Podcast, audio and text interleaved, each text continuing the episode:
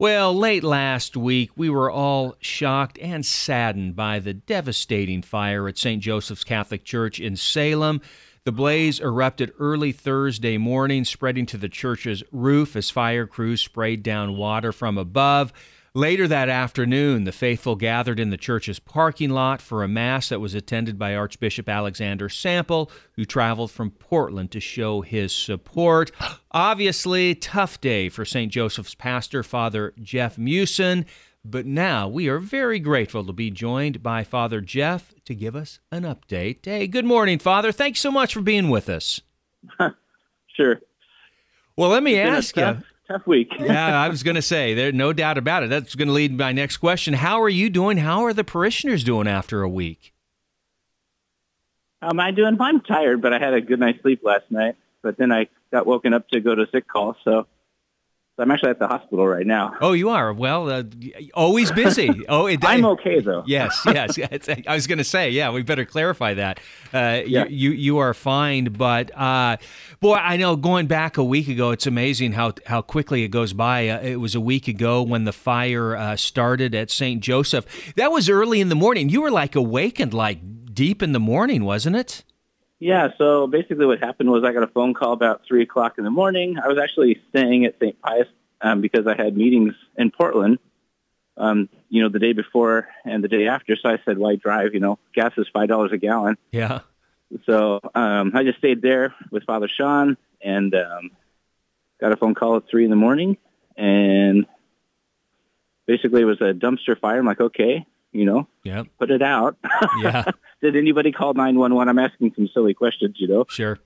And um, and then f- minutes later, oh Father, it's also in the church. Mm-hmm. I mean, so it was a slow burn, like the basically the plastic recycle containers were on fire and melting and burning everything, and it got into the church, so you couldn't really see see it in the sacristy till it kind of went through the wall, right? But not or like up the wall and then into the ceiling. But um, so that's kind of what happened. And then you know they, they didn't even know it was there till it started poking its head out.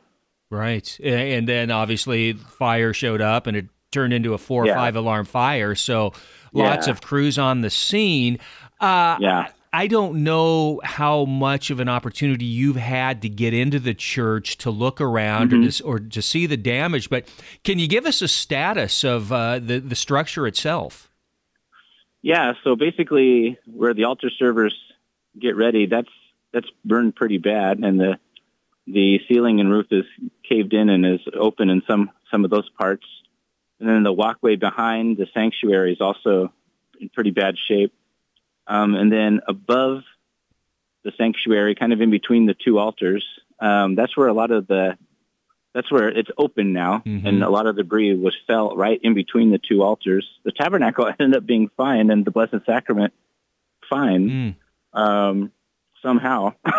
well, yeah. Um, I was too hot to go retrieve him um, the first day, but they just they just kept doing their best and they did a great job, the firefighters. And then they also the on the same side of the server sacristy, the altar of Saint Joseph, that area, kind of above where um, we have some of our choirs um, by the cry room. Also, that ceiling is gone, and that roof is pretty much gone. Mm. Um, and that stained glass window is in really bad shape. The rest of the church is okay. I mean, it's suffered some smoke damage and some fire damage and some water damage. So like the further back you go toward the entrance and the organ, the better it is. If that makes any weird sense. Right, right. No, no, understand. But no one was hurt. Yeah. And um, and some of the firefighters were going to try to crawl to some crawl space, and I said that is that bad idea. yeah. and that I mean, you can barely fit up some of those places. So and then you add all your gear. I mean, it was unsafe.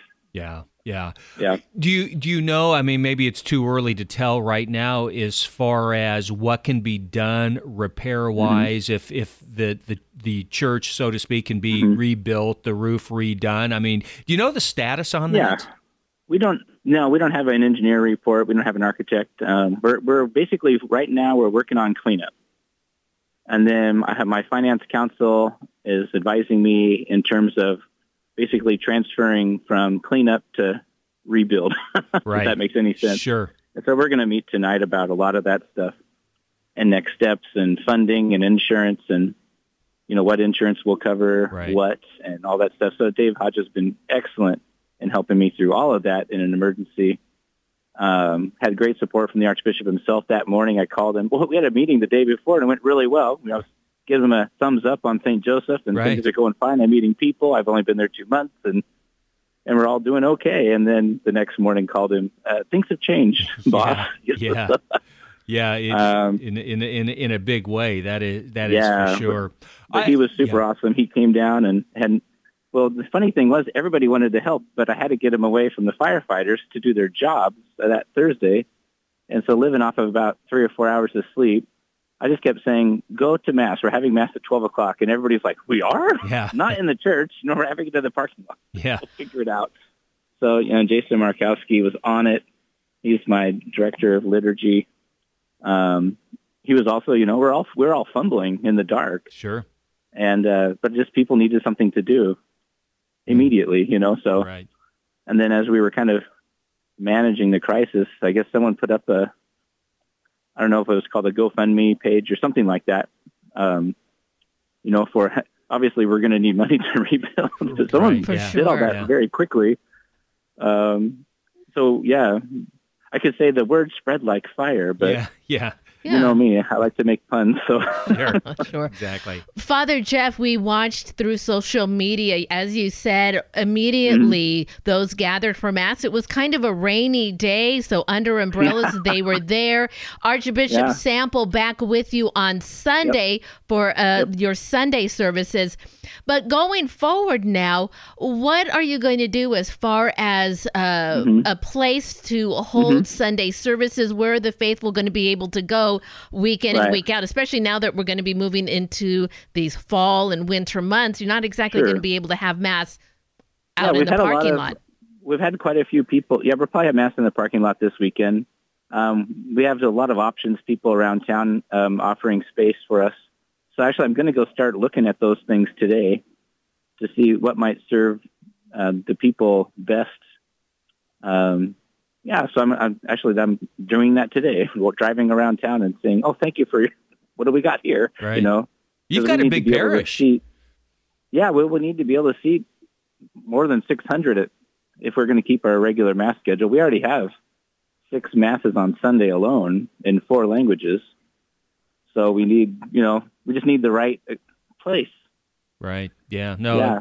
Def- definitely. And I, I know too. You've got a school there at St. Joseph's Catholic, Catholic School is there. Uh, again, speaking with Pastor Father Jeff Meeuwsen. Mm-hmm. School going to go on as planned.